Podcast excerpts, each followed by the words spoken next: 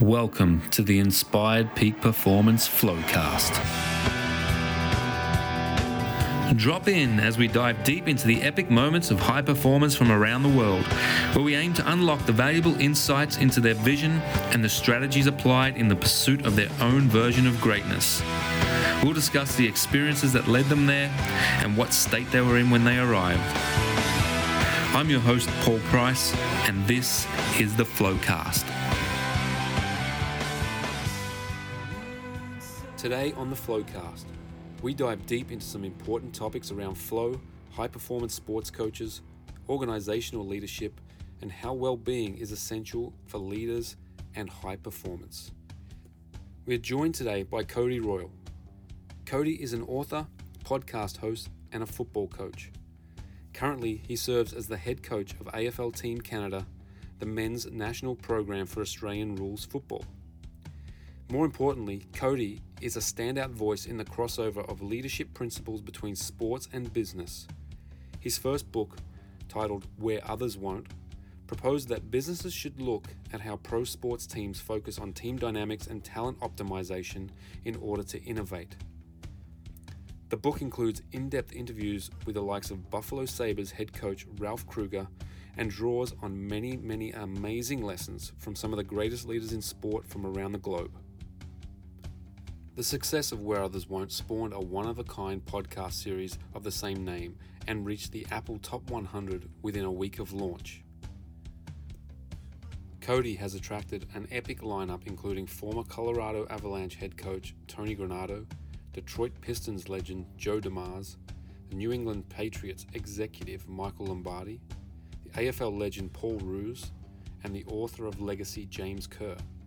Not to mention former Netflix CHRO Patty McCord, the best selling authors Adam Grant and Daniel Pink, and I can't recommend highly enough two of my favorite episodes with Whoop creator Will Ahmed and the legendary Michael Gervais, the high performance psychologist. If you'd like to learn more about Cody and his work, you can find him at codyroyle.com, on the podcast at Where Others Won't, but I highly recommend following him on Twitter at Cody Royle where he provides some great narrative and insights. And if you'd like to find out more about Inspired Peak Performance, you can find us at inspiredpeakperformance.com, where you can also book in for a free flow and performance consult. I hope you get as much value out of this conversation with Cody as what I did. He dropped some valuable knowledge, some amazing insights, and lots of lessons to take away. So sit back, relax, and enjoy this conversation with Cody. Cody Royle, how are you, mate? Pricey. It's good to see you. Good to hear from you. Absolutely. It's been uh, quite a while since we've connected face to face. For about, I think, six years since I left Toronto, so probably around about that that time frame. But um, but it's been awesome to follow your journey um, over the last six years and and see where you are currently and what you're up to. Thanks, mate. And right back at you. It's been fun watching you move home and, and navigate your family life and business and, and, coaching and everything that you've been up to. So, yeah, right yeah. back at you, mate. Yeah, it's quite. Uh, I was thinking about it um, last night that it's, you know, the, the difference that a short period of time, you know, even though it feels like, you know, six years has flown by, but it's been a significant period. And I think it's been a significant period for both of us in terms of the journey of where we were at um, and now where we're currently at and the sort of work that we're both doing and how it's sort of uh, sort of coming together a little bit and intertwining a little bit more. So, um, but with that said, let's. Um, I want to hit you with a with a question straight up, and that question is: being a flowcast focus, I want to know what your experience has been like with flow and those peak moments of performance, where you felt your best, you performed your best. It's, it's led to amazing outcomes, significant moments in your life, and and kind of you can describe to me kind of what kind of led you to that moment or those experiences and how you get there and what it feels like when you're when you're in that zone when you're in flow yeah this is a great question and i'm probably going to steal it for my podcast just so you know but no problem I would say the one that stands out for me, just because I found it later in life when I was a little bit more knowledgeable about all of this kind of stuff was writing. Mm-hmm. And so I'm a writer by trade, but I wasn't, I'm not trained as a writer. I didn't study journalism or communications or marketing or anything like that. I actually studied business and HR and fell into writing really as a way to just help navigate my thoughts and get some frustration and anger out. But what it ended up providing me with, other than a career, is probably one of the only other ways that I've felt pure flow. Um, and that's what attracted me to it. So from going from being a blogger to, to writing all day, every day for work, and then also I write books and all these other types of things. Yeah. Um, other than Aussie rules football, it's the only thing that's even got close to that feeling of just um, the game slowing down. So if you talk to if you talk to sports people, they all know what it what it feels like when the game slows down. And um, you know, baseball players might might describe it like the ball seems bigger or it, it comes at them slower. Aussie rules players, you know, they say I had it on a string, and it just feels like you're in complete control. And that same feeling occurs when you're just in a zone when you're writing, um, where yeah, expertise just matches the the problem that you're trying to solve and you you feel like to use that that Aussie rules analogy, you feel like you have the words on on a string. Right. And they they fit together perfectly. You can just write and write and write. Uh, obviously, that like Aussie rules doesn't happen every time. no. You you have those other days where you're like, and then they can't go next to each other, or like whatever it is. You're like, this is dumb. Yeah. Like, you know, you, you feel like a complete amateur again but uh, yeah, it's, it's really the the one thing that I've found later in life, and that's why it stands out so much. Yeah, is it wasn't a passion and it became a passion, and it also uh, I can recognize those elements of a flow state within the activity itself. Yeah, no, I love the way you just expressed it, and uh, just on that on that struggle part, because you know, flow is a four stage cycle, right? So there's struggle, there's a release phase, and then you hit flow. And on the back end of that, we've got recovery, which is generally where, you know, as, as we know, like everybody experiences some form of flow in different things in different parts of their life. Um, but what we don't realize is that it's such a taxing state to be in on our neurochemistry and our physiology that it requires recovery just like you would if you're an athlete performing. You know, you go into recovery after you after the big game or anything like that. So I got two questions for you on it um, before we move on. When you are in that struggle phase, is there anything specifically that you deploy to um, to switch it back over to get through that struggle phase? Do you just deploy some grit and just keep grinding through it, or do you go, you know what, I'm going to step back, take a walk, take a shower? Is there anything that you have found that would potentially allow you to step away and then take the flow cycle for, um, from struggle into that release phase where you start to ease into it. And then then things start to just sort of kick in naturally where you don't even know where that moment of dropping into flow or, or being out of it sort of exists. Yeah definitely. So the way that i've found to navigate it is to keep writing.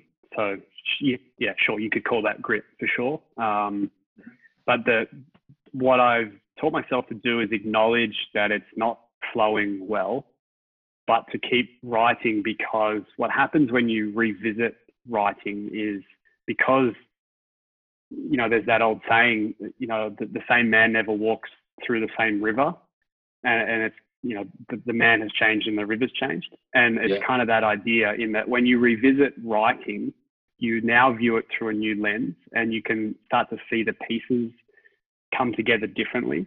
And so that's why i'm quite adamant about even when there is struggle and i could be writing about something like at the moment I'm, I'm in the middle of writing my second book. I've been writing professionally for you know five years now. Um, I should be good at it, but some days it's not there. But then, yeah, once there's kind of this knowledge that once you come back to it, it's going to fit together differently and you're going to have the words at that time. And you just kind of have to acknowledge that um, uh, it's going to make sense in the future and just be okay right. with that and say, I don't need to craft this sentence perfectly right now. In fact, it can be a complete mishmash, but when the time is right, I'm I'm going to be able to nail that sentence, and it's going to be gangbusters. Yeah. So, so there's a little bit of de- deferral to the future, and and that takes some acknowledgement and some self awareness to go. That's okay. Yeah, a bit of courage in that as well. Like to go to trust. There's a lot of trust in that going, trusting that process. And we, you know, that, that saying, you know, just trust the process. Um, that you know, and, and acknowledging, as you said, like some days are just going to be crap. Some days it's going to be hard, and you're going to struggle, and it's just going to feel like you're an amateur again. Um, and I think that's across the board, like in any profession. Like you know, as a you know, as a yeah. footballer, you probably felt there's days where you just can't kick straight, can't can't mark the ball, can't you know, just the, the things just aren't working in your favour. So, but having that trust that it doesn't mean that you're not good anymore. It just means that it's one of those days. And you know, if from my perspective, it means that it means you're about to step into another up to another level almost, like having that faith or that framework around the belief that I'm struggling today because I know I'm about to up, up level myself. And I will put that sentence together in a much better way than what I can today.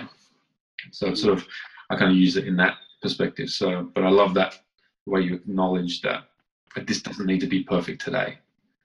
Mm-hmm. Um, so yeah, so that's really cool. And so then, so when you do experience that, those moments of flow, and you probably feel like you can write for hours on end, and, and it sounds to me like you do write for hours on end.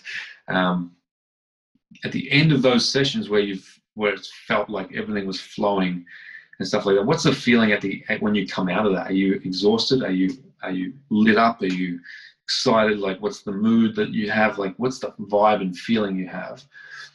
And I guess my question for you is: Are you aware that probably at that point you need to do some form of active recovery to, to, to be able to rejuvenate yourself, to be able to get flow again in the next session or tomorrow.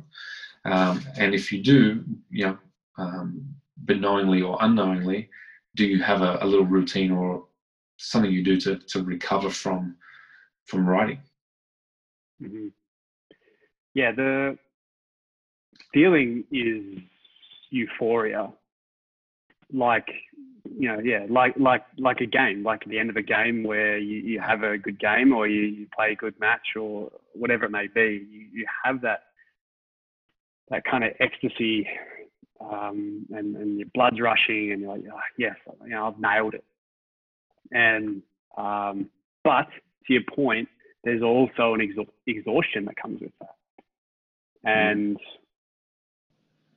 um, usually for me, I have good periods of writing right before bed uh, at night, and so yeah, it's, it's, not active recovery; it's the other way around. Actually, I, I, I can literally write myself to sleep, and um, but the flip side of that is when I can't um, put those words down, or I don't have an opportunity to have a pen and pencil or a um, a, a laptop in front of me, if I can't get it out of my head, I also can't sleep. And so there's this this element of like it needing to physically come out of me. Mm-hmm. Um, you know, if I have an idea that I need to extrapolate or something like that. Um, so yeah, I, I, I I've had to learn to deal with that as well. In that, yeah. I can I can go to sleep, but it's not healthy sleep when I'm I'm thinking about that idea. But then if I can get it out and get it down on paper or write it in Google Docs or just scribble it down, I go straight to sleep and I sleep the whole night. And um, there's that as well. But yeah, long way of answering your question. That there is that euphoria phase of it for sure, and then uh, whether I think unknowingly I, have probably been going about recovering. Uh, yeah, post as well, whether that's sleep or whether that is going for a walk. But I've tended to think of walking more so as pre, uh, you know, trying to organize my thoughts pre so yeah. they come out better. It's almost like my, my preparation. Yeah, that's that's really interesting because um, so one you said um, in forms forms of active recovery. So so from from my perspective and what I'm understanding around around recovery now is that um, I would consider or I would teach people that sleep is your best form of active recovery. Even though we're not technically active, we are. That sleep is is probably your number one high performance tool for recovery. Um, so, but so with you saying that you know if you've got that idea still mulling in your head and you can't sleep, you know I love that strategy of just getting up, get it out on piece of paper so you've got that peace of mind that it's there, it's out of your head, and now you can just focus and get that sleep to for that recovery to happen. But on your on your last bit there about going for that walk pre say writing sessions to organize your thoughts. So um, we can walk ourselves into a, um, a state of transient hypofrontality, which is uh, kind of a somewhat of a micro form of flow. And they generally say that exercise induced um, hypofrontality takes about, if you're walking, will take about 25 minutes. So when you're about 25 minutes into a walk, you start suddenly feel this release.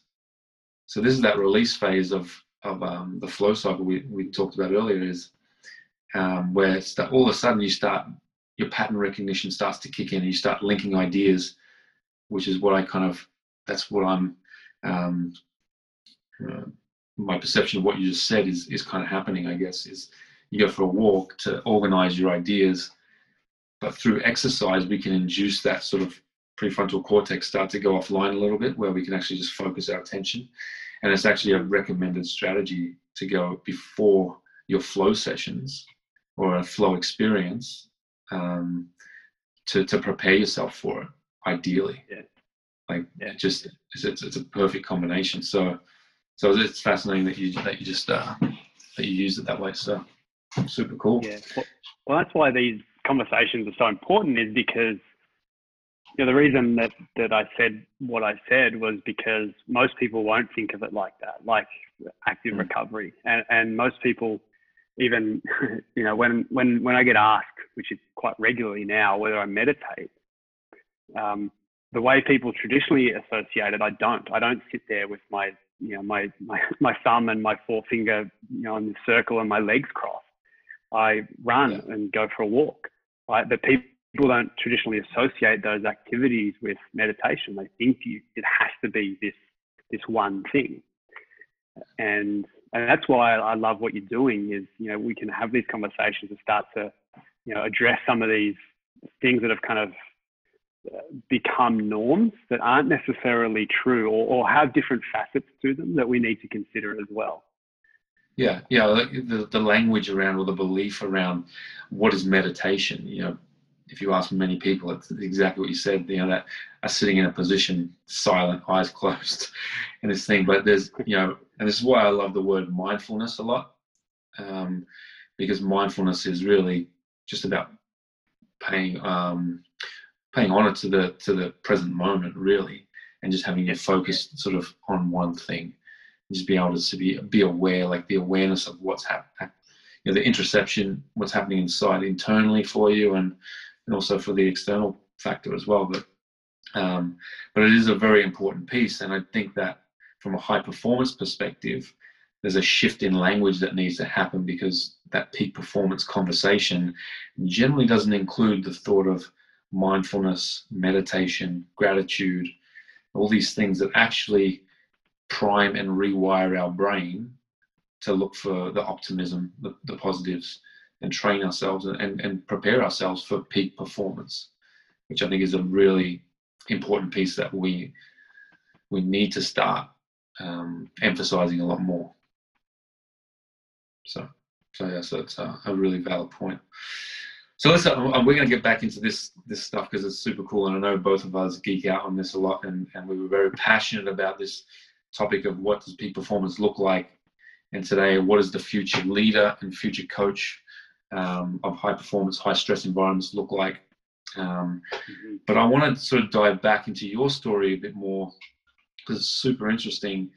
Um, you know, when we sort of had a pre-chat, I asked you, you know, so how did you get here? Like, how did you get to be um, an author who's about to, to release his second book?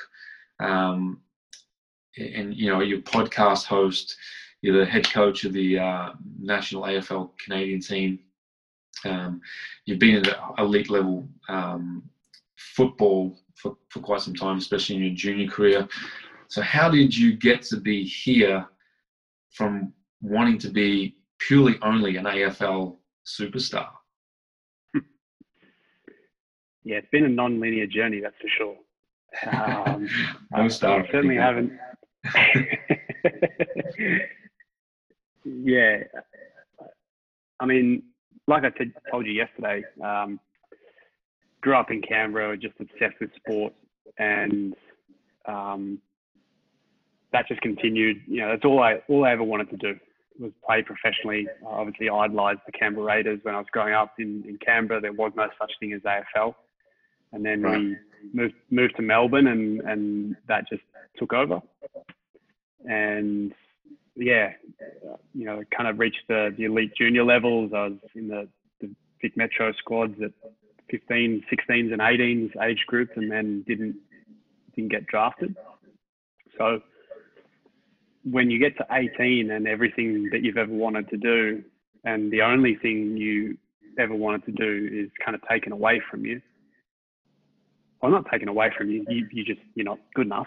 Um, you you have to start your life, and I, I've kind of spent the next 18 years searching for something to replace that.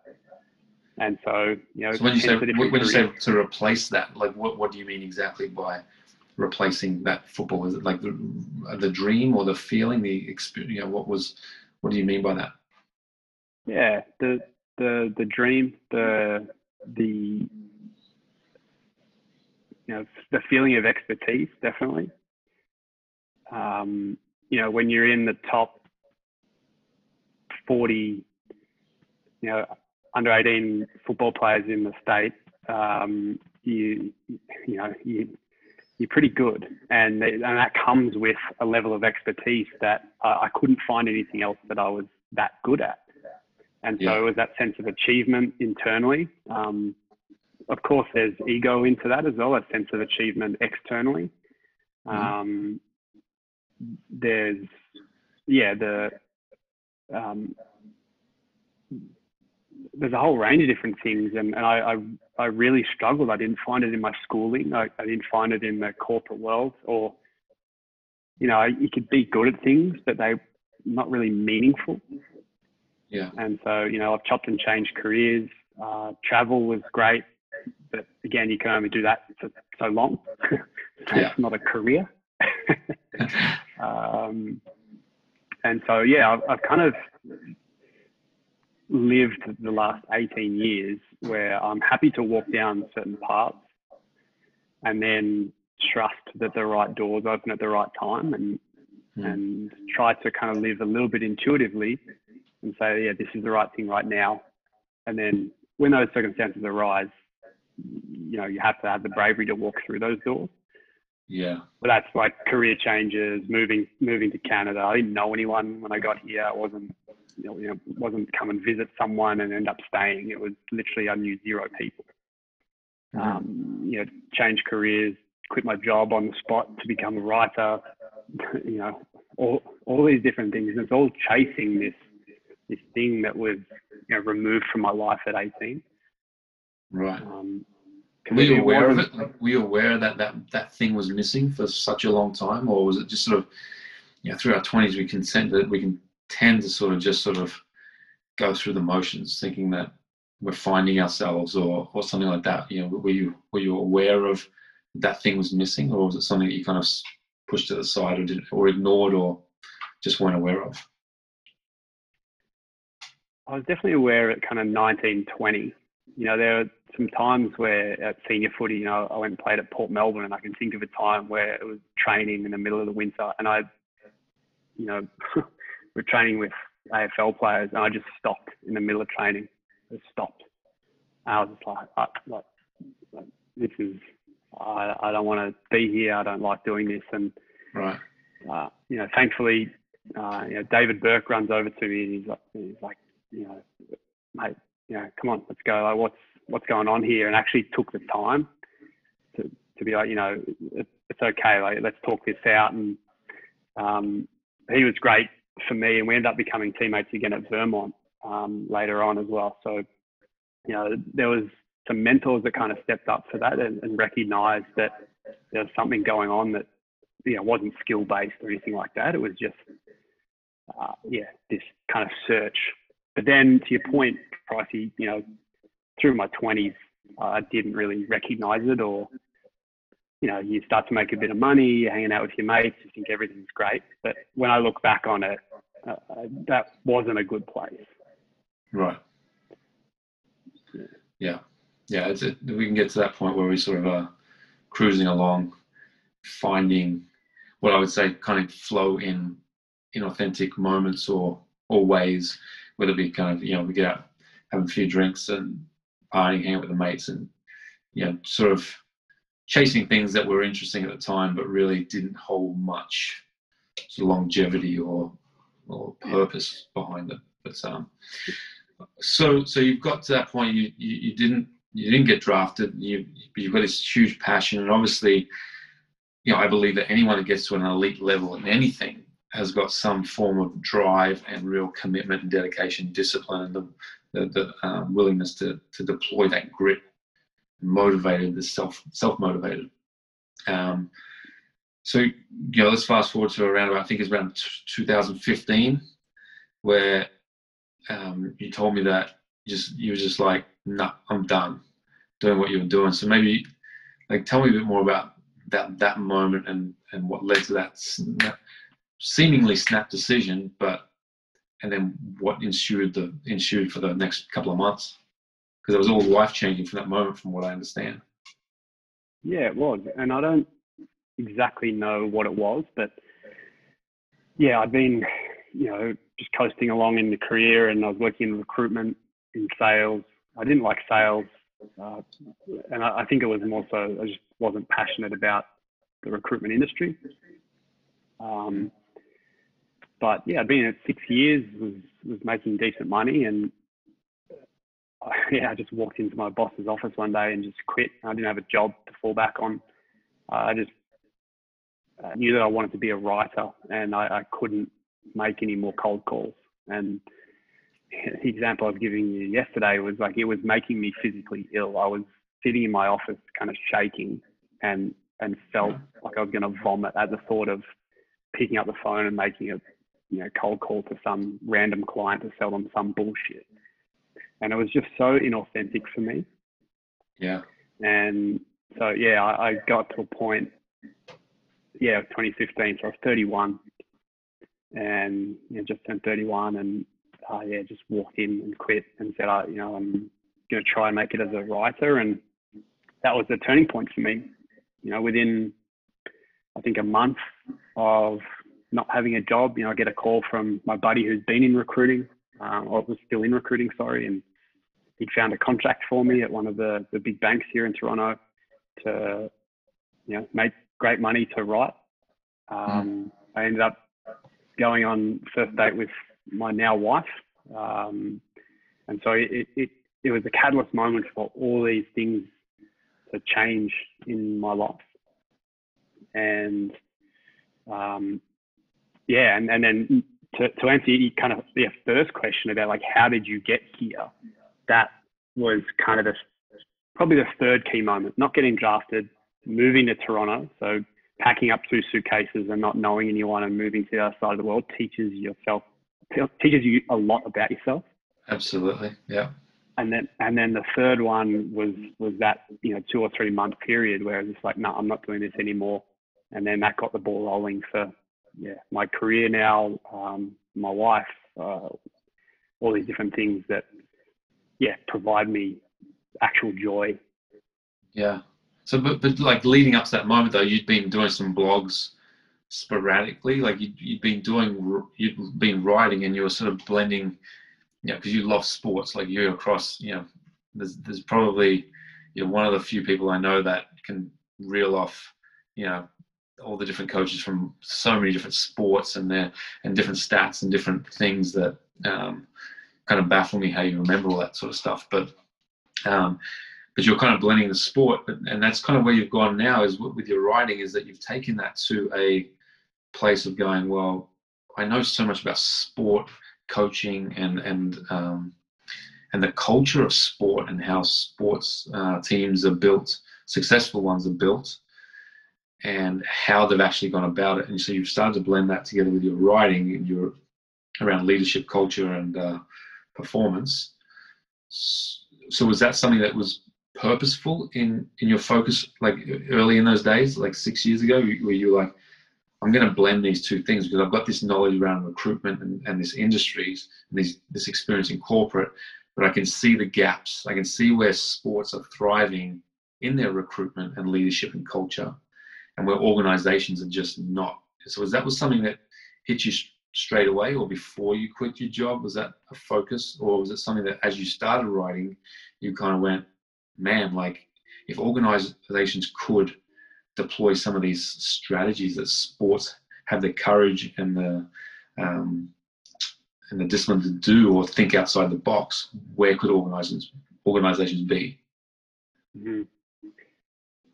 Yeah, there was probably a seed in it to start with. The the first blog that I started was called Sports Diatribe, and it was it was basically a soapbox for me to address the rubbish way that um, you know Sports Center and all the different TV networks talks about coaching and and like analyze games. And so yep. I would basically go on there and say, look, I, I'm not an expert on hockey, but that's not what happened. Uh, or I, I, I've been in enough locker rooms to know that that wasn't the dynamic, the way that they presented in the media. So then I would start writing that. Right. And it started it started to get a little bit of traction. And then yeah, it was kind of stepping stones. There was a couple more stepping stones on the way to that. But really what happened was, yeah, once I got into writing in the corporate world, then I started to realize that for the last couple of years, I've been producing these blogs about coaching and leadership and how they actually work and the dynamics of them and how teams come together. And, and then I was also seeing that, you know, Monday to Friday, nine to five. And then I'm also trying to build my own high performing team Saturday and Sunday with the national team. Or, you know, coaching the Hawks, like, uh, you know, you and I played together there. And so I was just living this world of team building and organizational dynamics every, all day, every day. And so I yeah. started to write about that. And so, yeah, look, I, it wasn't the initial intent, but there was kind of this seed of intent in there to say I I can paint a different picture to what most people think it's like. Yeah. Um, because I've been in the boardroom and because I've been in the locker room, and so I I have a, a little bit of a unique perspective with that. Absolutely. Yeah, that's a, that's super cool. And so so that's a, that blog then with all the ideas and the correlations and the I guess the um, the discrepancies between what you were witnessing in the corporate environment and then in the sporting environment led you to write your first book where others won't, um, which is a really interesting um, dive into sort of the, the ways, as I said, sports handle their culture and build their cultures, leadership teams and structure their organizations to to have success or build success um, and what drives them and how they all come together rather than how organizations are built and recruit recruitment. I know there's a lot of stuff around recruitment and the strategies around that and stuff. So maybe uh, you know, give us give us some some of the key factors around where you think uh, organizations are struggling that they could draw from the sporting world. Yeah, so Where Others Won't a book about competitive advantage.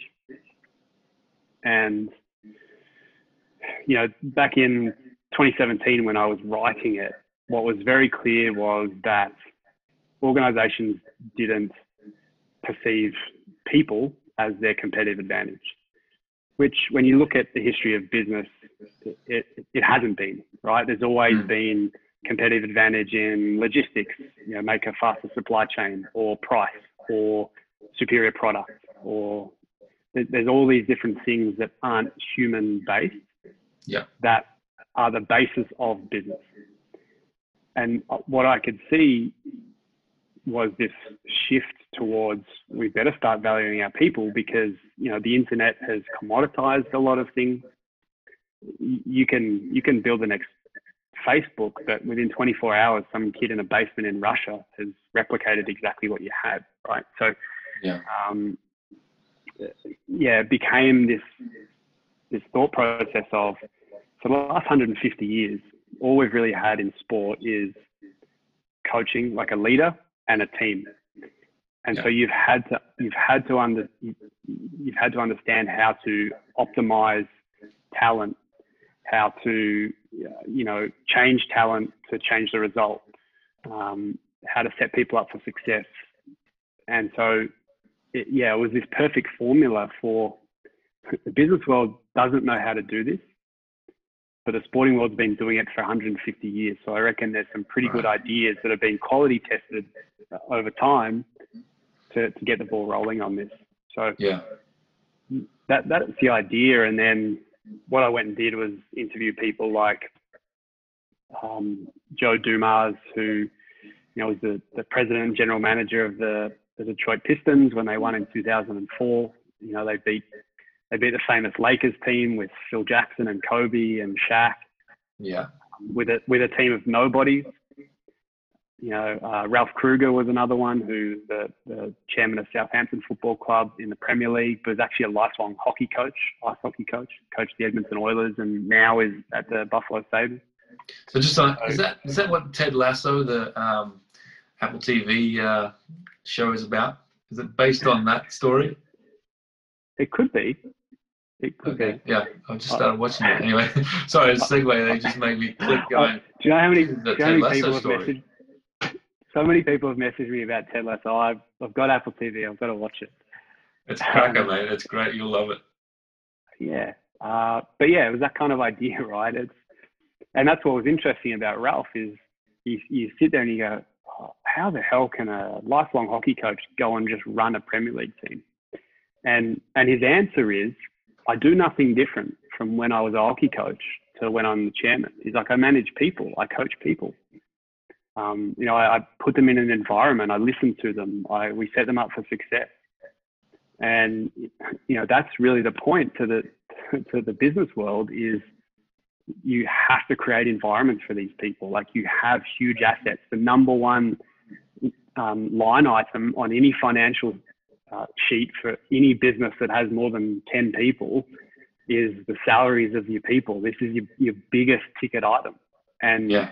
at the moment, most organizations don't care and they don't see it as a competitive advantage. But this is what I'm trying to say to you is it is.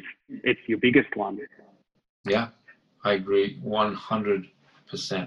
And that's sort of, you know, where we sort of cross in our, in our, in our paths here a little bit is, you know, we talk about you know, you talk about setting up an environment for your people to thrive in, you know, which is why I believe, you know, that embedding well-being, you know, individual and team well-being at the core of your something you value as an organization to optimize your people to be able to perform at work. So if you can, you know, like flow has been proven to, you know, productivity increases by 500%, creativity over 400%, pattern recognition, learning, all these things, these attributes that you know um, organizations value.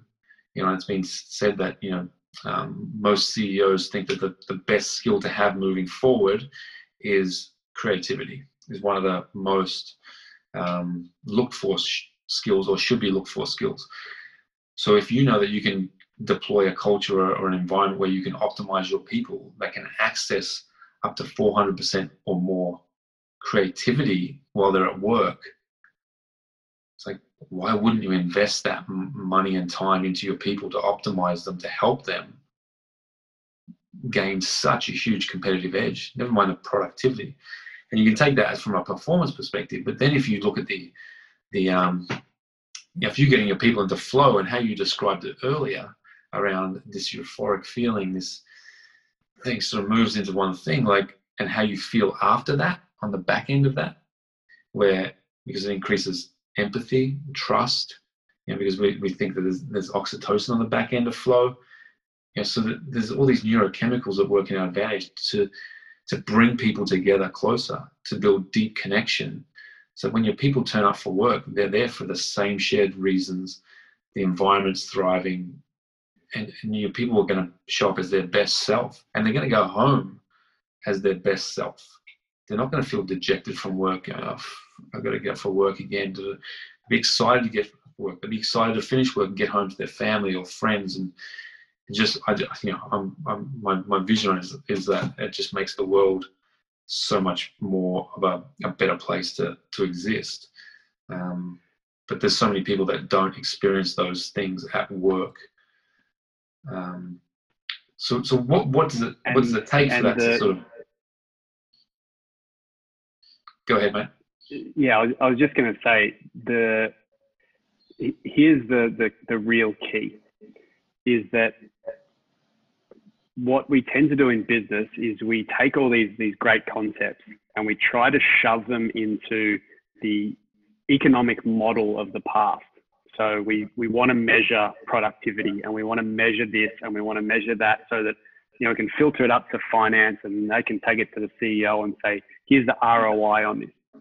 But let me tell you something. There's no there's no ROI. There's no measurement on creativity. You said 400% more creative. That, that's not a thing. You can't mm. you can't measure it. There's no there's no minus 400% creativity or positive 400% creativity. There's just creativity. And so what, what I'm cautious of is us trying to just shove all these new ideas, mindfulness, creativity, um, setting people up for success into the old, can we measure it? Because like this is, we're going into a whole new frontier. And you know, it's not about scalability. It's not about scaling creativity. It's not about scaling individualism. It's not about scaling mindfulness. It's about human beings at their optimum yeah. and the the snowball effect that they can have on each other when they love showing up to work, like you said. And I've seen that in person recently, and I tell you, it is the greatest thing in the world. Going to work and the people are sharp, and they want to be there, and they want to work on the project and yeah. and and they want to work together and everyone's just whip smart and doesn't complain and just does the work and is able to be creative and the, the manager doesn't stop them from being creative and try to command and control them at the same time uh, this is my recent work experience has changed my perspective on this at all I, I didn't think it was possible in the corporate space but i've seen it recently and it's energized me so much yeah. But again, like it's not about measuring it and trying to put economics on it. it it's about setting it up and, and just trusting, like we talked about before, that the results at the end are just going to be infinitely greater. Yeah. And I think that's, I think that's the uh, thing. You, you I, I love that. You know, it is, it is hard to measure those, um, those things around, you know, how do you measure happiness in the workplace? you know you can do a survey but really like how are you you know unless you're sort of you know unless everyone's got an fMRI attached to them while they're working to, to scan their brain and see what's happening and which parts light up when and whatnot um, it's really hard to you know like it's, it's going to be near impossible but well, who knows what's down the track?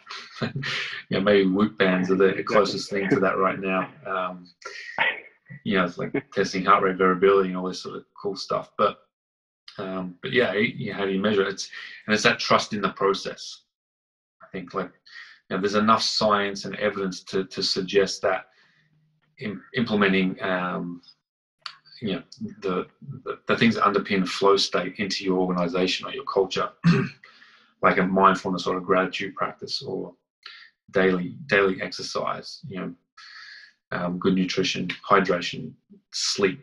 Sleep, just by improving your people's sleep quality, will improve their performance drastically and their moods and the, you know like the there's so much data that shows us that people are not sleeping enough and even if they are sleeping enough they're not getting the quality of sleep they need because of you know, we go into technology, you know, screens at night, how it affects our our um, our eyes and, and, and the, the chemicals that that releases of the melatonin, serotonin, all this sort of crazy stuff. But but if you can teach people to optimize their sleep, if that was the only thing you did in an organization, the the impact would be sig- quite significant.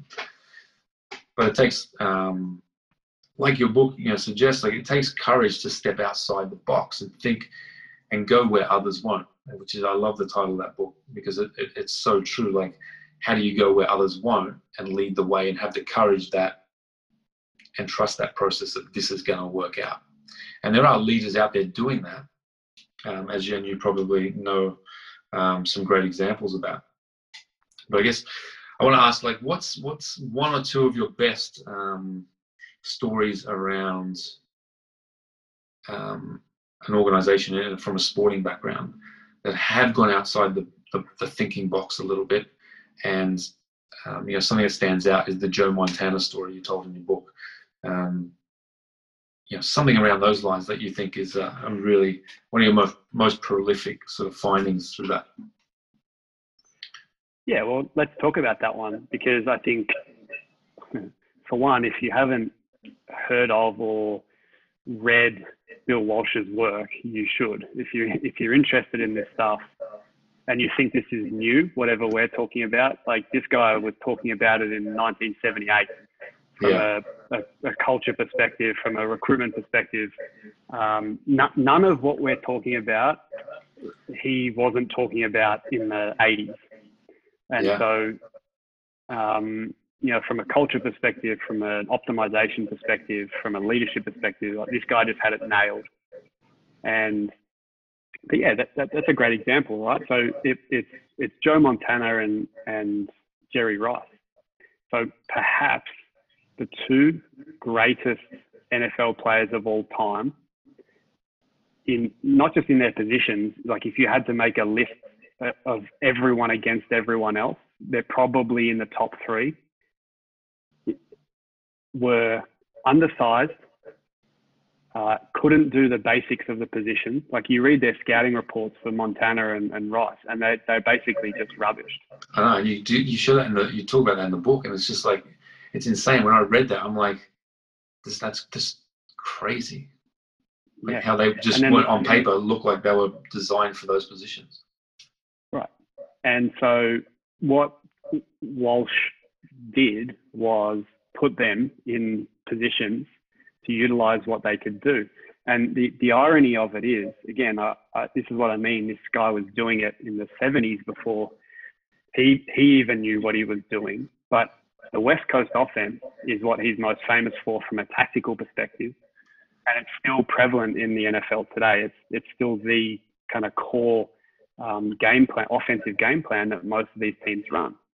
Right. All the, the West Coast offense was was that Bill Walsh, when he was the offensive coordinator in Cincinnati before he became a head coach, was working with a quarterback who could throw really well timed passes over a, a small to medium distance.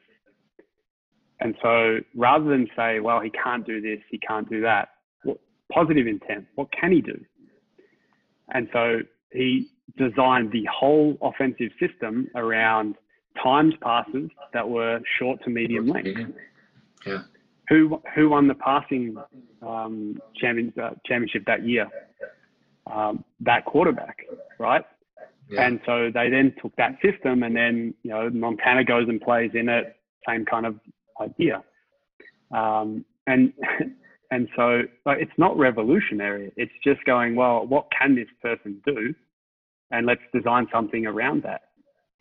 And I think that's just the most extraordinary lesson because we we tend to have negative intent about people, right? We tend to to bring them into our organization under the guise of you've got all these great skills and then we just you know try to slot them in and you know the command and control kind of idea and strip away their what they can do and and talk more about what they can't do and yeah it's very backwards but yeah when you look at something as, as simple as sport there are examples there say what can this person do building building your entire organization around the actual skills of your people, but finding the people that can execute those skills really well, and then designing everything around that. Like it's it's almost like a no-brainer, really. Like when you when you nail it down, that's that's simple, um, because that would play into their because then you then you're optimizing their strengths because we all have strengths. Mm-hmm.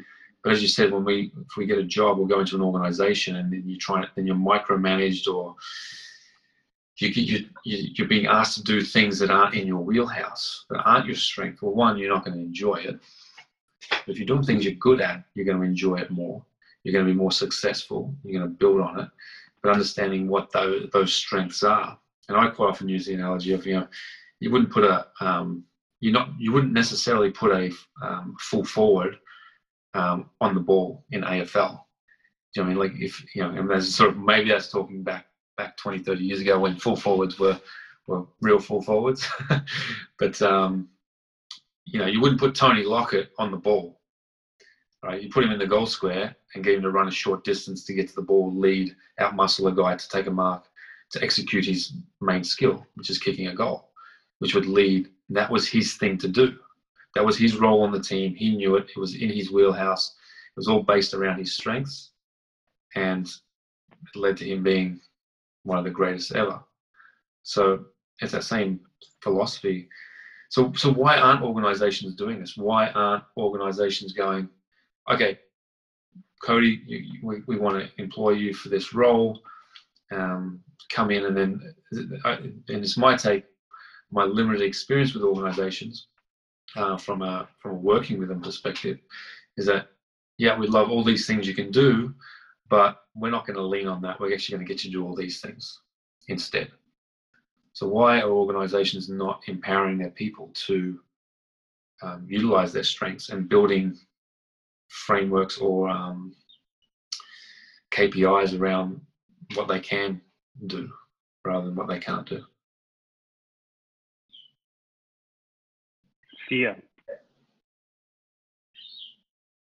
They're just, they're just ravaged by fear. So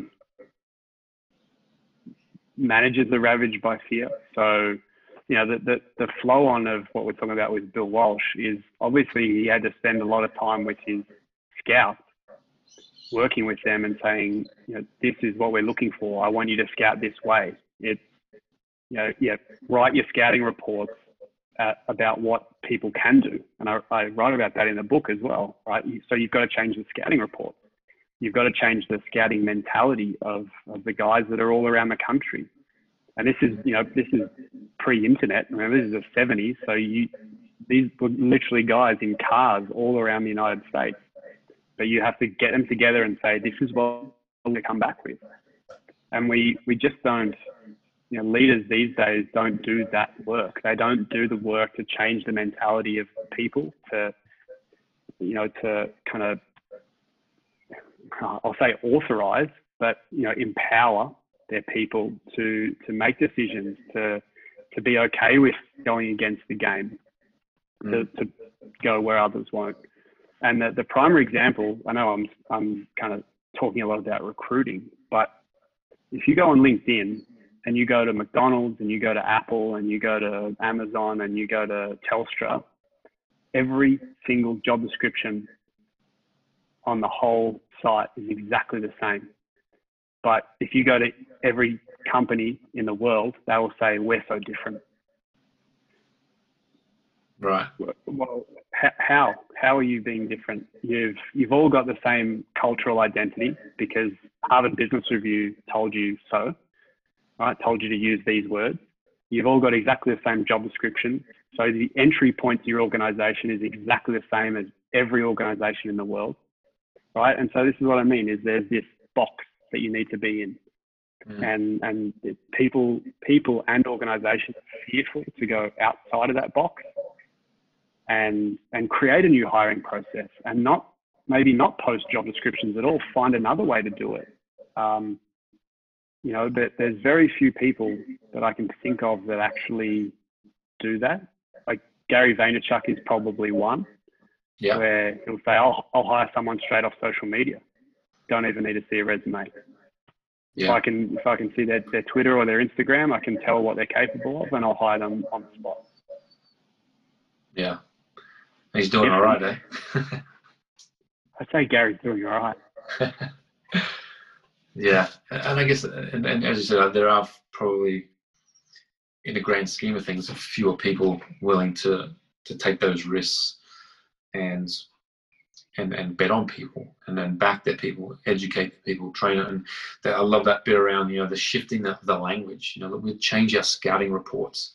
Let's change our um, our job descriptions, our hiring processes. And you know that all takes courage. It also takes time to embed a new language. It's like what we talked about. You know, high performance language around.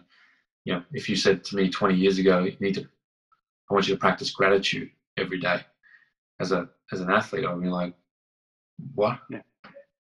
The, you know, my mind would like, that'll probably make me weaker, right? But right. that's not the case. It's going to make me stronger. But so there's a shift in language and and and stuff that takes. You know, does it start with purely the leader at the top, or can it be? Do you, do you believe can be infiltrated from, you know, somewhere down on a management level?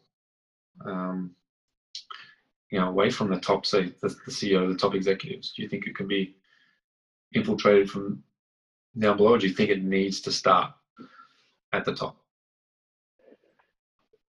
Yeah, I, I think it's both. I think, you know, certainly the CEO and the traditional, you know, figureheads of organizations need to live what they're saying that they live. So the, the cultural values, the you know, if we're telling people to take time off, you can't be a CEO that never goes on vacation, right? Like you, you need to validate the culture yourself, knowing that it trickles down. But then also, to your point, is particularly in large organizations, what we need to acknowledge is that there is there isn't one culture. There's no such thing as like one culture. That's that's a I myth. love that. There are there are micro cultures. So you know, you think about the skyscrapers that are in every major city, and and you know, your organisation might be on three floors. Well, so there's a, a culture on that floor, and then there's a culture in the accounting department, and then there's a culture in the HR department, and there's a culture in the sales department. So they're all micro cultures. Then people go into the lunchroom, that's another culture. All the people that eat their lunch in the lunchroom, that's a culture. And so what we need to acknowledge is that those microcultures matter and how do we foster them rather than trying to get rid of them because at the moment what we do is like don't don't you know don't talk about football on on you know Tuesday morning at the water cooler because that might upset people but but what if we said well everyone's talking about football at the water cooler on Tuesday morning what can we do to to foster that and and who are the leaders? Like who are the ringleaders? Because they're obviously influencers on the floor. So how do we maybe give them more leadership within the workplace? Because they're showing leadership tendencies, right? And so yeah. that's that's how we need to start thinking about it. Is we you don't just slap up a couple of words on the wall and say this is what everyone does, because that's that's not true. Not everyone in in France eats baguettes, right? Like we need we need to acknowledge that everyone's an individual and they might be working towards this same goal and and ultimately adhering to these four words on the wall or whatever it is but within that they're an individual and their interactions within the, the bigger culture are actually small interactions yeah i love that that's that's a such a, an awesome way to look at it and really like understanding that there are little microcultures because each little different environment will, you know, a lunch break will will bring out something different in in, in everybody. You know, when when they're at lunch, you know, when they're at the water cooler, and chances are you and I will be the ones standing at the water cooler talking about football for probably a lot longer than what we should be at work. but um, exactly. But how do you harness that? So recognizing rather than going, guys, like stop wasting time. Like, what's what are the skills that are leading to something like that? What are the skills that are going unnoticed that can lead to a moment of um, bringing people together? You know, and, and, there's probably lots of cool different ways that you come up with fostering that so really, that that's kind of that was awesome. I love that analogy. That we we do need to recognise there are microcultures, and how do you uh, how do you harness that? So it's yeah, kind of just and, and it's ev- it's everywhere, right? Like what we do is we we look at it from a an organizational chart, and you see all these departments. But like, take my job as a writer is I, I would be in you know the user experience team or the the content department, but I actually wouldn't work with the other writers. I would work on projects. So I I work with a project manager, you know, all these other people, salesperson, product, so that's actually the culture that we should be looking at. And and that exact same thing happens in sporting organizations where if a player does his knee, his or her knee, they spend a whole year in the physio room with the physio, with the you know the lunch ladies who you know make the tea for everyone, and you know another trainer. That's a little microculture there. So you know that's what I mean. We need to really think about who are the groups that hang out and then who's influencing them and yeah make sure that we harness those and again approach them with positive intent rather than going no no no like we, we don't want you to chit chat about coronation street Great analogy. Is that one of your weak points there, Cody? Did you just let something out of the bag that we uh, we need to talk about?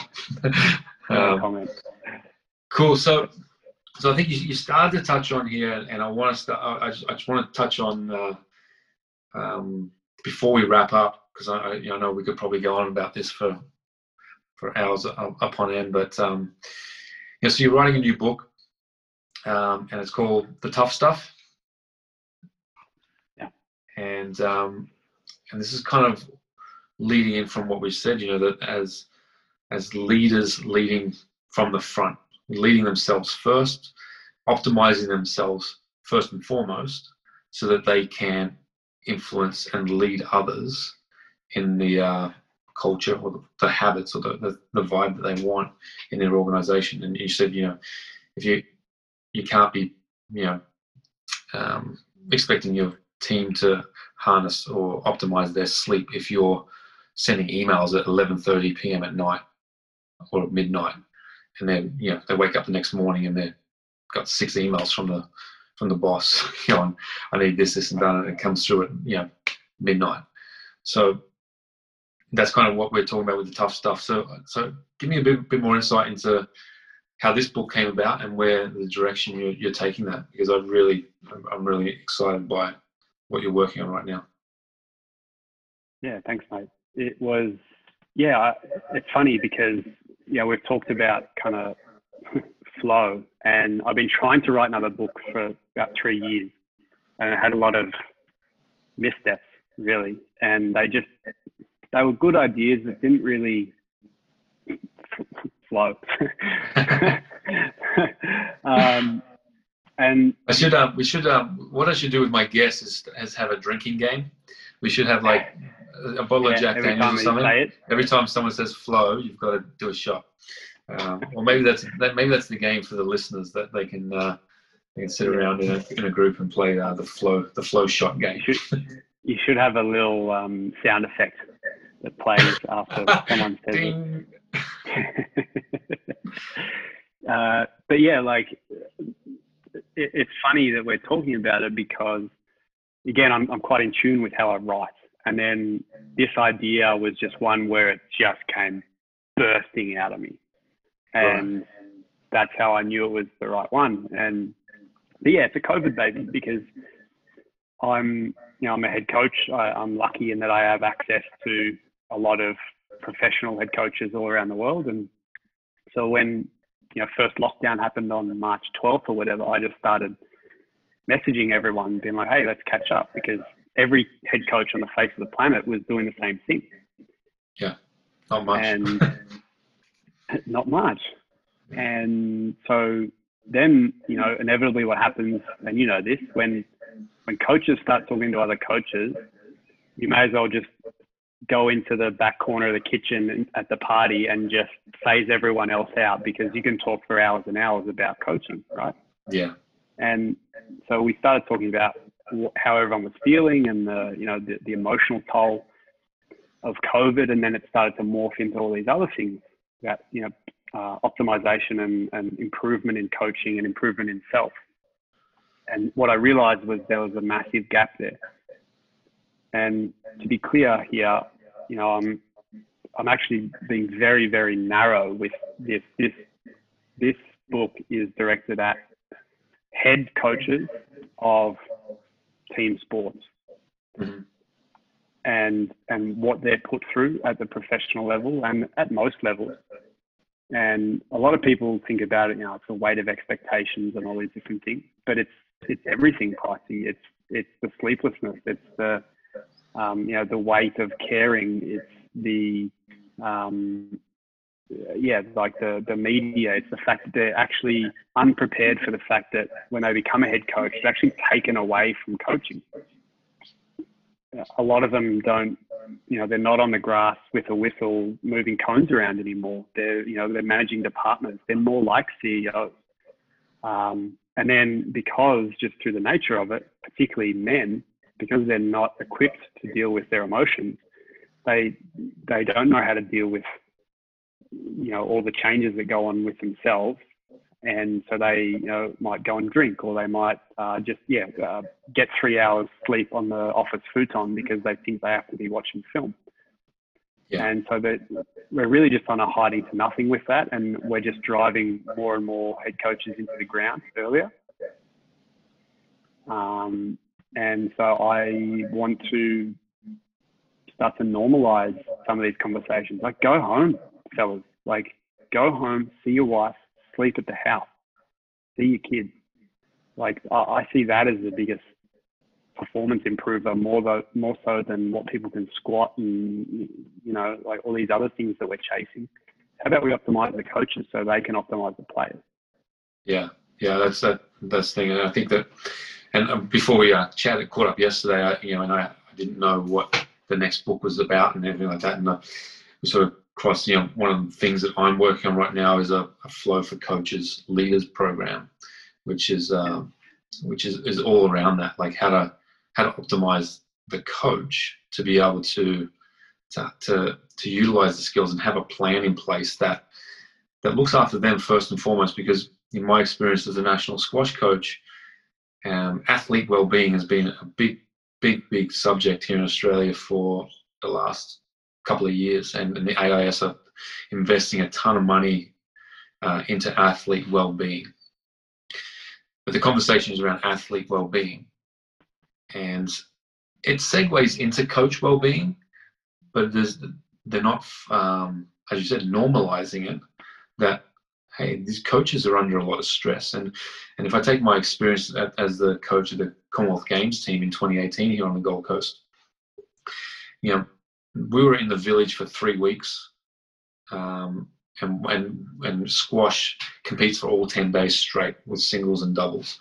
So we found ourselves pretty much for better part of those three weeks at squash courts, um, average nutrition, not hydrating enough, not sleeping enough, like getting back to the to the village into our rooms at like eleven or later at night, up at six, or you know earlier amount, then who knows how many hours of sleep you actually got.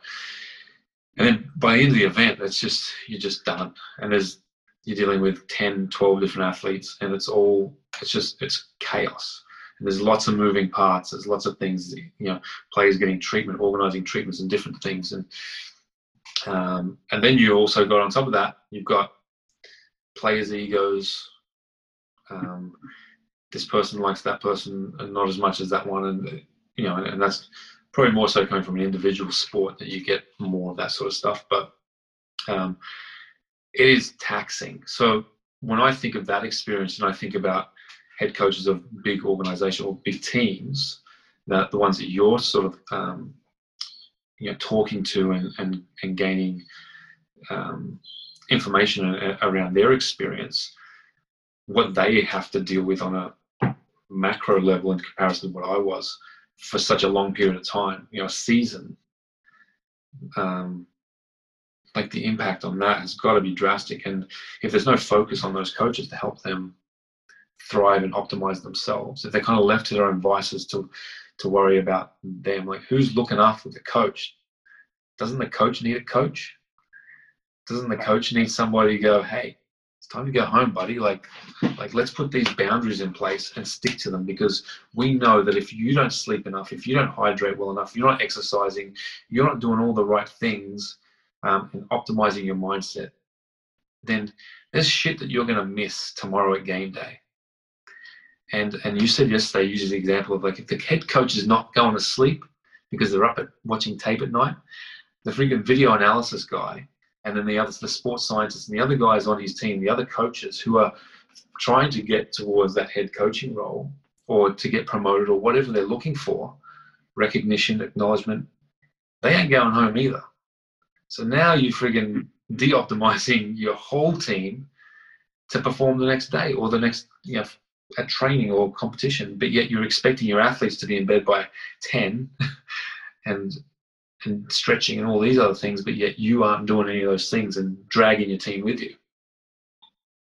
Yeah, exactly. And, and here's the irony of it, Pricey, is that of of all the people, we, we are experts in human optimization. So like that that's what a head coach does and, and has, right? So we, we know the impact of lack of sleep on the prefrontal cortex. And we know that the prefrontal cortex helps moderate mood, helps decision making, helps um, you know, us, us navigate changing circumstances. Well, like, literally, this is what we do. But we, we just go, well, the, here's, here it is for the players. They can make better game day decisions. But we yeah. apply none of that to ourselves.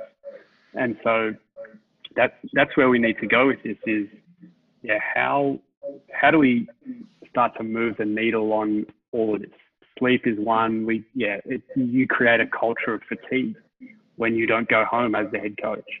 But it's also nutrition. It's also um, you know seeing your your your wife and daughter. Um, you know there was there, has been a, quite a few kind of sad examples recently. Like I was watching um, the soccer coach Scott Parker, who played for England and is now coach of Fulham, and they they won what's called the richest game in the world, and they uh, won their way up into the Premier League. And afterwards, he he they asked him on Sky Sports, you know, can you enjoy moments like this? So you you just won the richest. It's called the richest game in the world. You, you go up into the Premier League. This is his first year as a coach. Can you enjoy moments like this? And he's like, not really he's like on Sunday I'll be you know eating some Chinese, uh, looking forward to, to next year. And then he goes, he says, I'm really looking forward to my wife having her husband back and my, my kids having their dad back. Like this is his first year. How sad is that? His first Things year as a coach, and. He's, exactly, and he's spent. And this is this, and this is part of the misunderstanding, right? People go, now, former players know what they're in for because they, they're around the game. Scott Parker played for 20 years. He played for England. He, he played for you know some of the biggest clubs in the world. And after one year of coaching, absolutely taxed and can't enjoy maybe what will be the ultimate thing that he does as a coach. Um, and that's what I mean is like we're just we're just driving these guys into the ground, and we're, we're you know, it can't continue on this path. And yeah. like, it's going to get really bad, and it's going to take something really drastic. But something drastic's going to happen, and we, yeah, we just can't let it happen.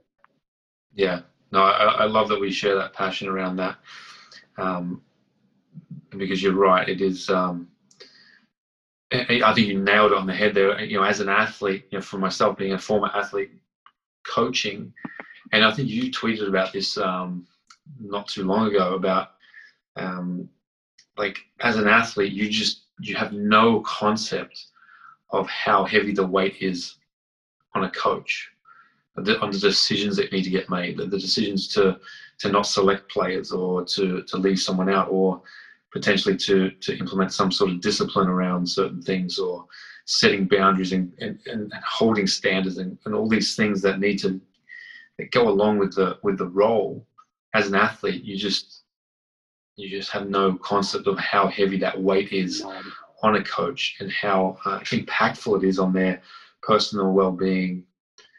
And it's not just that; like it, it filters, right? It, it's the ripple effect of that. Thinking, um, how does it affect their family? As you said, like this this guy who's taxed, and he's I'm looking forward to my wife having a husband back and my kids having their father back. Like the impact goes on. So the impact of those kids not seeing their dad. So what happens to them? You know, what's the impact of on them, and how do they impact others that they're around? And the why, you know, it's there's there's such a bigger picture involved than just even like if we think about if we narrow it down to the coach's well-being, because the coach is is influencing and um, is cared by and loved by a lot of different people. Um, and that's one of the things that I noticed towards the end of being a national coach when I resigned was that the environment that I was subjected to meant that I couldn't, mostly, I couldn't get the best out of myself, and my family were definitely not getting the best of me. You know, and and that was that was when I had that realization. I was like, no, this is there's there's this is not worth it. This is just not worth it at all. Um, but you know, again, you know, there, there's there's um, coach. You know, as a squash coach, you know, squash we don't have the media, we don't have the all this stuff. You know, this, you know, it, it's the same stuff, but it's just on a bigger scale. Um, it's a bit more frantic for for the guys in, in high profile sports. Um, but the way to deal with it on a micro level or a macro level it's the same strategies to over to improve your well-being to have more to be able to sort of um, look for more optimistic viewpoints. As if you watch ted lasso mate you'll see the guy's the most optimist person on the planet.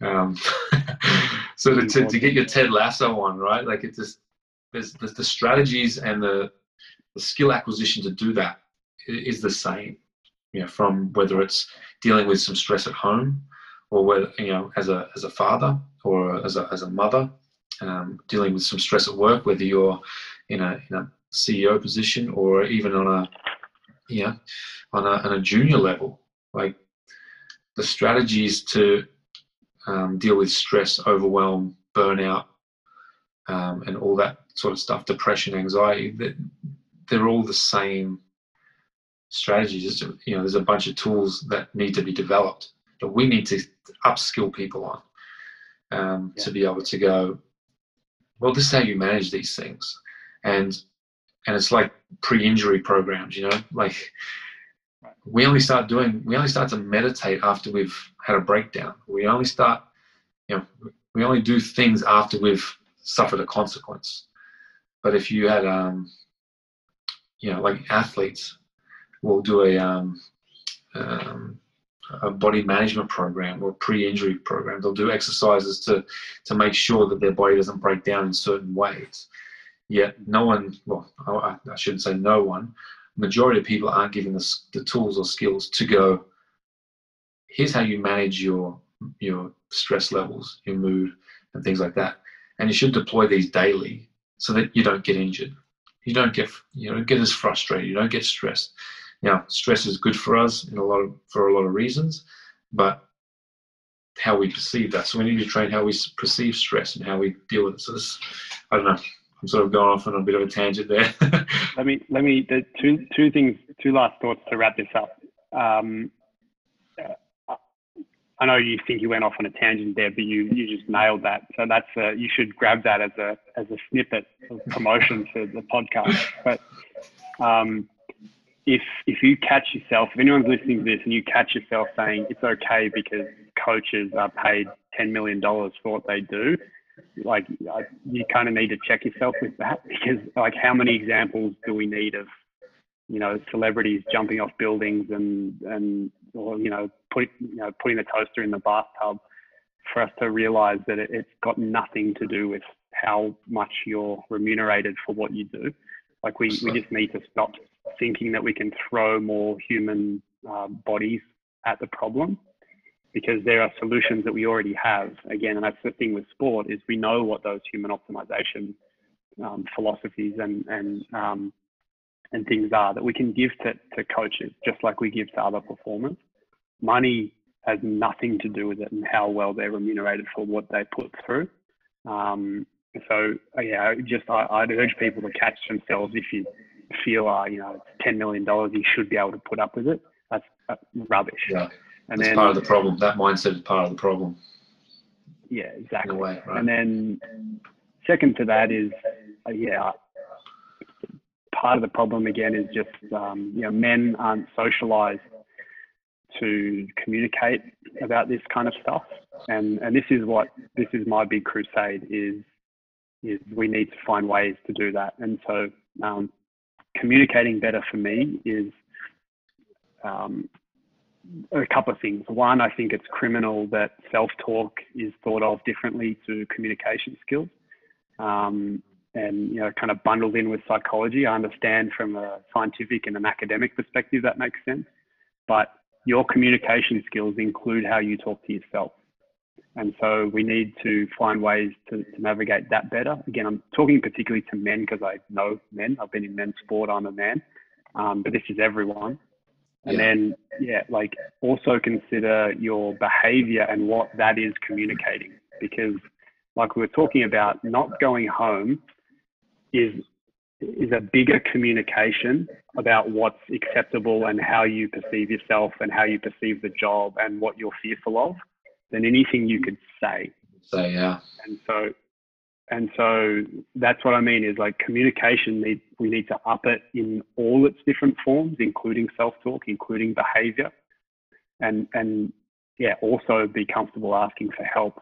Um, I think those are the, the big things that I'm on a crusade to change ultimately. And that's what this book is aimed at. But I, Yeah. yeah, I think that they're the problems that we can actually step up to the plate with. And rather than just saying, oh, there's all these different things, well, let's talk about them and let's start to normalize them and say, um, yeah, you know, I'm be working on my self-talk or um, whatever it may be, and yeah, be leaders in those categories rather than try, you know, being victims.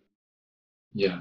No, I love that, man. That, that's really awesome. And just on that, you know, with the, and, and and we have been a little bit focused on the the male side of um, of this conversation, but you know, in, in in working with some female athletes as well, like there's, you know, these skills are are vitally important for for for everyone to develop and and to and to use because I think I think that and you know open for discussion around this um, and probably at another time. But and for any listeners that want to um, voice their opinion on this or give feedback, is that you know when uh, peak performers, high performers are high performers, and and when we sort of come through as high performers, be it male, female, or otherwise, however you uh, re- recognize yourself, you you have these attributes that are that you're driven and and and we're, we're sort of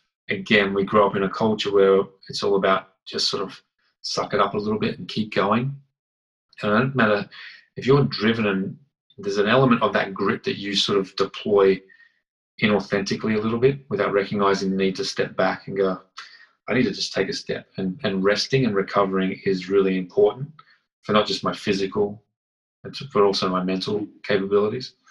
Um, but peak performers are peak performers, and there's there's a lot of correlation between no matter what gender you you, you uh, come from, that um, are parallel, that uh, that affect us in the same ways. You know, so burnout is a very big um, thing that you see with athletes quite often, especially the younger ones, because they don't know how to manage their the expectations that they feel externally and internally they don't know how to manage their stress and overwhelm um, and and all the other varying um, stimulus that comes at them from being a high performer. So it's and, and that's yeah, I, I share that passion with you is educating people around that. It's it's okay to put your hand up and go, I'm really struggling with this, and and it's been great, in particular here in Australia. You know the the AFL, you know being a big AFL fan. And unfortunately, there's been some really um, a lot more players now putting their hand up going, I'm fucking, I'm struggling here. I need some help. And we are starting to normalize this. And one thing um, that I thought was amazing, um, you know, I've, I've got a lot of respect for this player as a player, um, Dusty Martin. And um, for obvious reasons, the guy's phenomenal. but to look at the guy who's covered pretty much head to toe in tattoos, shaved head with a little slight mohawk in it, looks rough as rough as nails. Um, a couple of weekends ago, um, at halftime interview, they interviewed him around his his uh, the things he does and who he is, and, the, and he ended the conversation with um, saying they asked him what they felt was the differentiator in his performances from his early years to, to the latter years, and he said um, something along the lines of he goes, I, I now practice daily gratitude and meditation.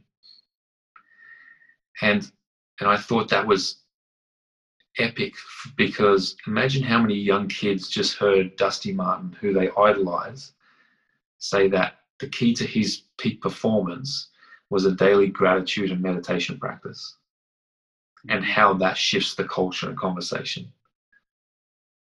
You know so so there are people out there doing great things around this space and and uh, it's um and and you are definitely one of those guys. So it's uh I'm, I'm, I'm I'm glad we share that passion about it, and there's so many great examples of it. But but unfortunately, the the global on a global scale, it's a it's a it's a pandemic on its own in a way. So so yeah, it is. That's, yeah. Um, the the the only the, the I'll hook onto that just because this is another great example, and I would imagine mostly Australians listen to this, but um, if you haven't yet uh, look up Hugh Jackman's episode on Tim Ferriss and listen to how Hugh prepares himself uh, as a performer. And then there's a section in it, that, and I've just been writing about this um, in the book, where he actually talks about how he kind of had imposter syndrome going on Tim Ferriss. And really? and so and so just just to take a step back here, this is this is Wolverine, and this is like you know like the the the ultimate sign of of manliness, and uh, he's he's an Academy Award away from the EGOT, um, you know Emmy, Grammy, Oscar, Tony, um, you know so literally has has everything know, and, and we, we, as outsiders, we perceive people like that and we're like, oh, you know, he's, he's great, but he's, he's fine. And he's like, you know what, you know, I go on a lot of, you know, breakfast television and all these talk shows and everything, and it's kind of a performance. He's like, I was nervous to come on Tim Ferriss because he, he's like, I, um, I, I listen to the shows, like it's the only bit of media I really consume, and I always take away something that changes my life from all the episodes. He's like, I don't think that I'm at that level. And and then he specifically says, I'm I'm saying this because I, I want you to know that I have fears that I'm not good enough. So if Hugh Jackman has imposter syndrome, uh, I think it kind of validates that everyone else is allowed to have it and can and can be okay with it because it doesn't get much better than Wolverine, man. Yeah, like you know, and, and we should and we should have it. I think that's a natural, it's a natural process. It's part of that struggle phase. It's like when you when you start something, you know, it's like when I shifted careers from squash into now performance and mindset flow coaching. I went through a huge period of that going, you know, what is that? But it's but coming out on the other side of it now, I'm just going, wow, like that was, I struggled through that. So I, the ability to draw confidence from that going, I did that. And even, you know, we've done this and there's so many different examples through our life that we can draw on where we've had to overcome an imposter syndrome, fear of failure, fear of rejection or whatever, that we kind of just push in the background going, we forget about that. But rather than, you know, and, and, and, and one of our uh, favorite people on the planet that we like to that we share is Michael Gervais talks about you know like write that write that stuff down. Like write those moments of adversity down and and and recognize them so you can you can draw on that stuff. Like that that can build confidence. It can help you go cool it may not feel any different this time round but i know that just by taking a step forward that not maybe not tomorrow but maybe not the next day but soon enough, after a number of days of pushing against this, I'm going to be on the other side of it because I've done it 50,000 times before in my life. Whether it's like asking that girl to go on a date or whether it's, you know, playing your first competition, playing your first game, playing, learning to walk, for God's sake. Like there's so many examples of where you didn't know if you could do it and you felt like by telling somebody that you can do something that it's that, it's, that you're being vulnerable. Like so we're it's it's pretty um so normalizing that stuff. That's that's huge. I'm going to go back and listen to that episode for sure yeah. Yeah i, I agree with you.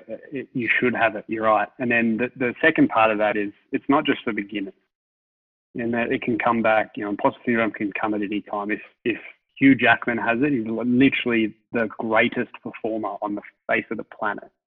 And if, yeah. if he's uh, you know, as an expert, he's at expert level in pretty much everything he does. If he still you know struggles to do a radio interview essentially you know the podcast the radio interview yeah. then you, yeah it, it can come back at any time. But again it, it's your point is it becomes normalizing that you know that that's an expected part of the the human journey. And that is going to come and go and you know it can come when you're an expert it mostly comes when you're a beginner but it can come back and yeah, just yeah. lean into it and be like, that's okay. It's a part of cool. up leveling, right? It's just part of that next little part of your journey. Like every time you put yourself out there just that little bit more, you know, I used to tell myself when I played squash that if I didn't feel nervous, then there was something wrong. Yeah. And if I felt nervous, I was like perfect. It meant that um, I cared about what I was about to do and that I knew that it would bring the best out of me. Yeah. Because I cared so much. And that was the way I framed nerves going. I was nervous if I didn't have nerves, per se. You know what I mean? Like yeah. it was.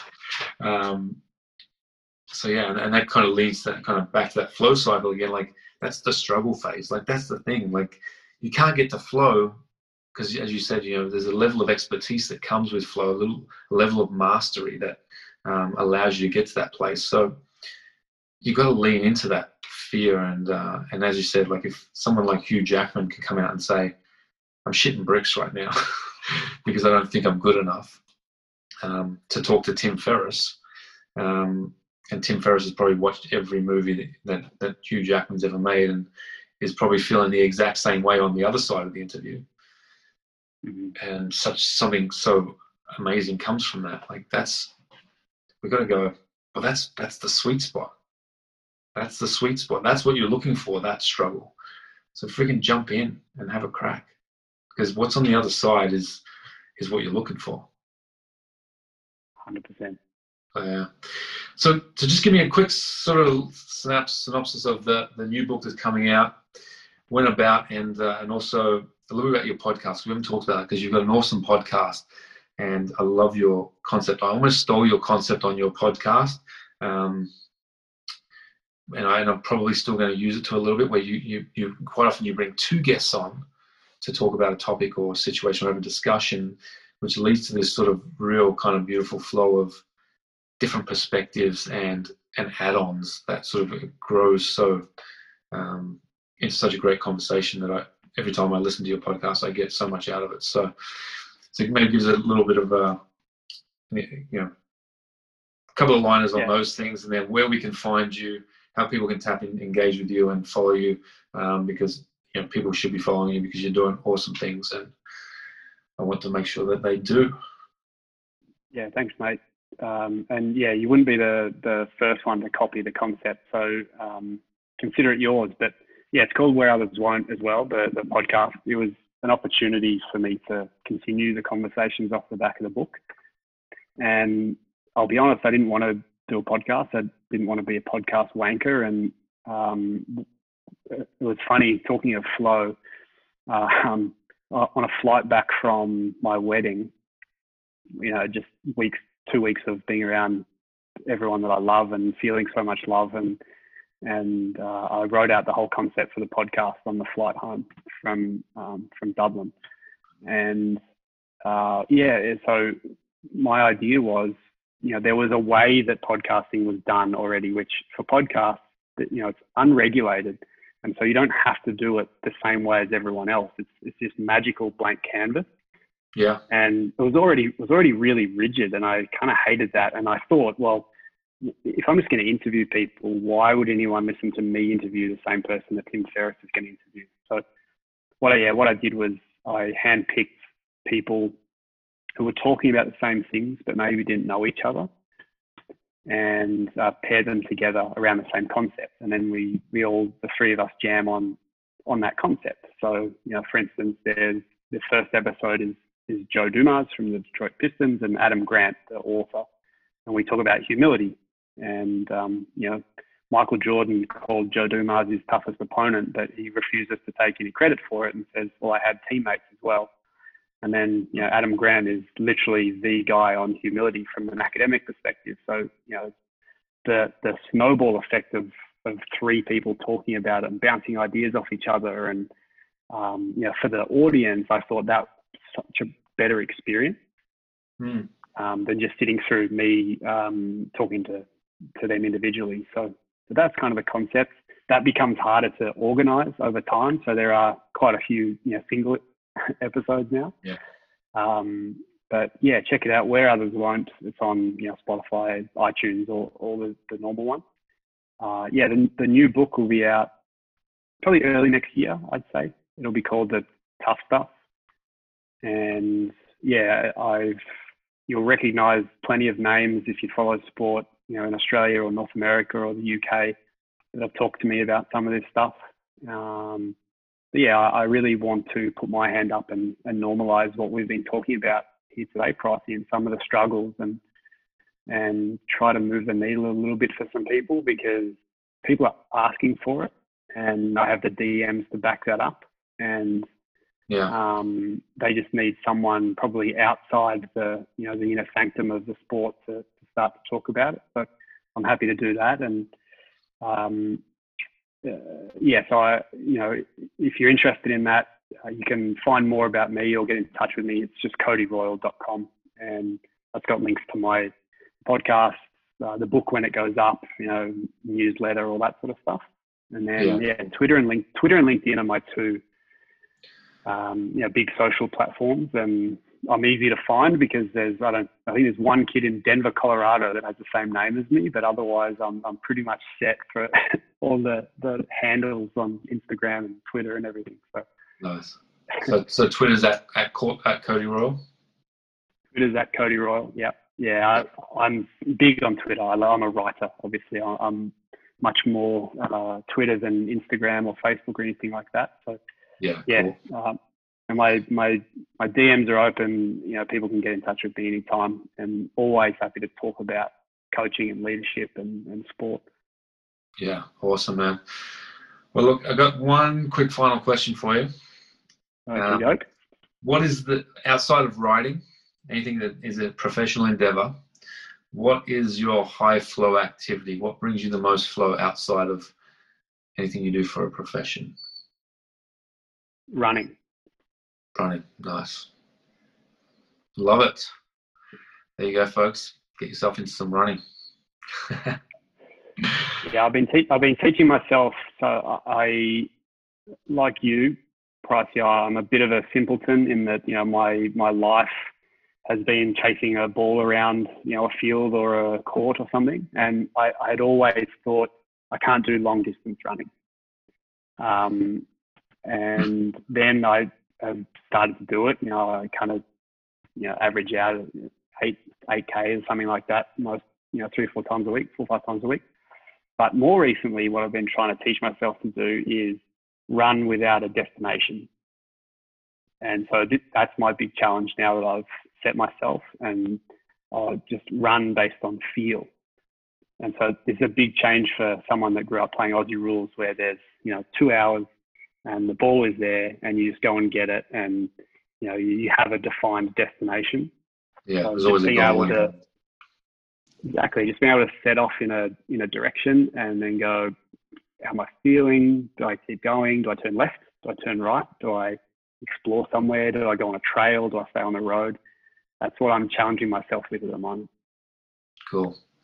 I love that. What a great thing. That, that- you know, just on that, like that sort of deploying that, so going I'll go left today or right and exploring different play. You know, novelty is a huge flow trigger as well. So deploying flow trigger, you got your exercise, you got things. So it's not that surprising that it, uh, it triggers flow for you and it's, and it's, and you experience that. So so that's um, super awesome. Well, mate, I really appreciate your time. Um, you've given us some absolute gold in this conversation.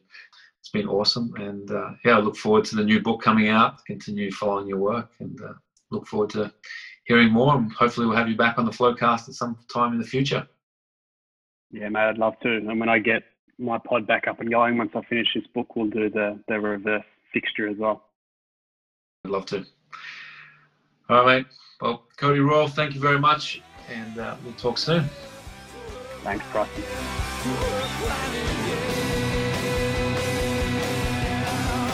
Thank you for dialing into the Flowcast.